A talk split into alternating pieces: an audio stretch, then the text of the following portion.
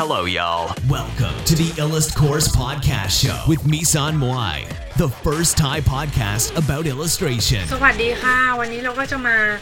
ดูนะคะเรื่องของทำไมถึงเลี้ยงตัวเองด้วยงานวาดไม่ได้นะคะ ก็เรื่องนี้เนี่ยเป็นเรื่องที่เราหลาย ๆ คนนะคะ ก็น่ะสงสัยกันนะคะว่าเออทำไมมีหลาย ๆ คนเนี่ยเลี้ยงตัวเองด้วยงานวาดได้แต่หลาย ๆ คนเนี่ยก็เลี้ยงตัวเองด้วยงานวาดไม่ได้นะคะ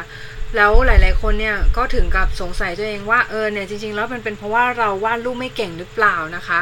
ถึงเลี้ยงตัวเองด้วยงานวาดไม่ได้นะคะ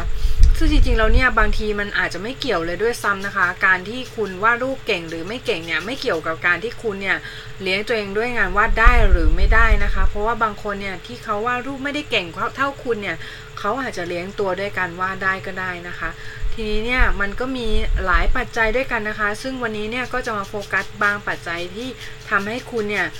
ยังเลี้ยงตัวเองด้วยงานวาดไม่ได้นะคะ ก็มาดูกันเลยค่ะ ข้อแรกนะคะไม่มีการวางแผนชีวิตนะคะ เรื่องนี้สำคัญมากๆนะคะ การไม่มีการวางแผนชีวิตเนี่ยก็อย่างเช่น การใช้ชีวิตเนี่ยโดยที่เราเราเนี่ยไปดูชีวิตของคนอื่นนะคะ อย่างเช่น ดูเพื่อนดูคนนู้นคนนี้ดูญาติอะไรเงี้ยนะคะ แล้วก็คิดว่าเออเนี่ยคนนั้นชีวิตดีจังคนนี้ชีวิตดีจังแล้ว เราเนี่ยอยากจะเป็นแบบเขามั่งจังเลยนะคะ แล้วก็พยายามที่จะ เป็นแบบคนอื่นนะคะ โดยที่ไม่ดู skill set ของตัวเองเลยว่าจริงๆแล้วตัวเองเนี่ยมีความเก่งมีความชอบด้านไหนนะคะ เป็นพิเศษไหมหรือว่าสิ่งที่เราทำอยู่เนี่ยมันโอเคแล้วหรือยังอะไรอย่างเงี้ยนะคะ ทีนี้เนี่ยมันก็ทำให้เราเนี่ยเหมือนกับว่า ไปดูชีวิตคนอื่นมาก มันก็ทำให้ควยเขวอะค่ะควยเขวแล้วก็คือทำให้เราเนี่ยรู้สึก frustration นะคะ ก็คือเหมือน รู้สึกกระวนกระวายใจอะไรพวกเนี้ยนะคะ ซึ่งเราเนี่ยคนเราอาจจะคิดว่าเออคนอื่นเขามีบ้านมีรถมีอะไรกันแล้วนะคะทำไมเราถึงยังไม่มีอะไรเลยเป็นของตัวเองอะไรเงี้ยนะคะ ซึ่งทุกคนเนี่ยที่ทำงานฟรีแลนซ์อะไรพวกนี้ก็คือจะต้องผ่านความรู้สึกนี้ไปให้ได้นะคะ เพราะว่าเราเนี่ยได้แลกเอาความอิสระได้แลกเอาอิสระภาพกับมาไปกับตรงนั้นแล้วนะคะทำให้เราเนี่ยอาจจะไม่ได้มีทรัพย์สินสะสมเหมือนคนอื่นเขาแต่ว่าก็แลกมาด้วยความ เบาตัวนะคะ ไม่มีอะไรเป็นทรัพย์สินของตัวเองก็คือเบาตัวนะคะ จะไปไหนก็ได้จะจะอยู่ที่ไหนก็ได้นะคะ ก็คือ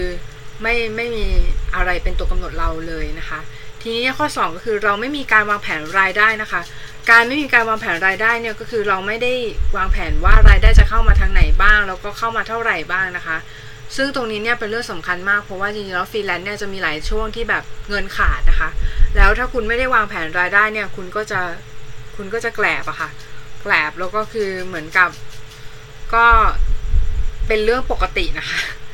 ของการเป็นฟรีแลนซ์แต่ว่าคือถ้าคุณวางแผนดีๆเนี่ยมันก็ช่วยได้บ้างค่ะ ก็แนะนำนะคะ ก็วางแผนดีๆนะคะ ทีเนี้ยต่อมาการวางแผนเป้าหมายนะคะ ก็ อันแรกนะคะก็วางแผนในแง่ของสุขภาพรายได้การพักผ่อนแล้วก็การเงินนะคะ เป้าหมายแรกเนี่ยคือที่เราทำแบบนี้เพราะว่าเราต้องการให้มันมีเป้าหมายหลายด้าน เพราะว่า